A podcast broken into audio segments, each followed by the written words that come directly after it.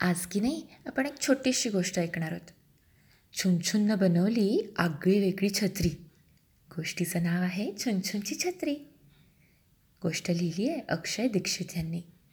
तिचा मराठी अनुवाद केला आहे विद्या सबनीस यांनी. चित्र काढली आहेत मित्रारुण हलदर यांनी आणि प्रकाशित केलं आहे स्टोरी विवर कम्युनिटीने. आणि ही गोष्ट तुम्हाला कोण सांगतं आहे बरं तुमची मोनाली मावशी.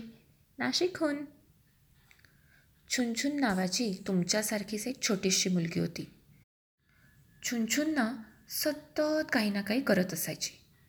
एके दिवशी छुनछुननं विचार केला आपण एक छत्री बनवूया का? तिनं एक कागद घेतला. पेन्सिलला टोक काढली. कागदावर छानशी छत्री काढली आणि ती छत्रीला रंगवायला लागली. तेवढ्यात कागदच फाटला. छुनछुनला वाईट वाटलं खरं पण मग तिनं रद्दीमधलं वर्तमानपत्र काढलं. त्याला फाडून छत्री बनवली. पण ती काही मनासारखी बनलीच नाही. आता दुपार झाली होती. छुनछुनला भूक लागली. तिनं एक संत्र घेतलं. त्याला सोललं. अरे सोललेलं साल अगदी छत्रीसारखं दिसत होतं. सालीमध्ये छुनछुननं पेन्सिल अडकवली.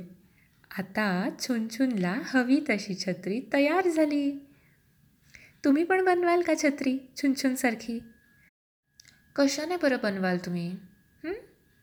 मला नक्की सांगा.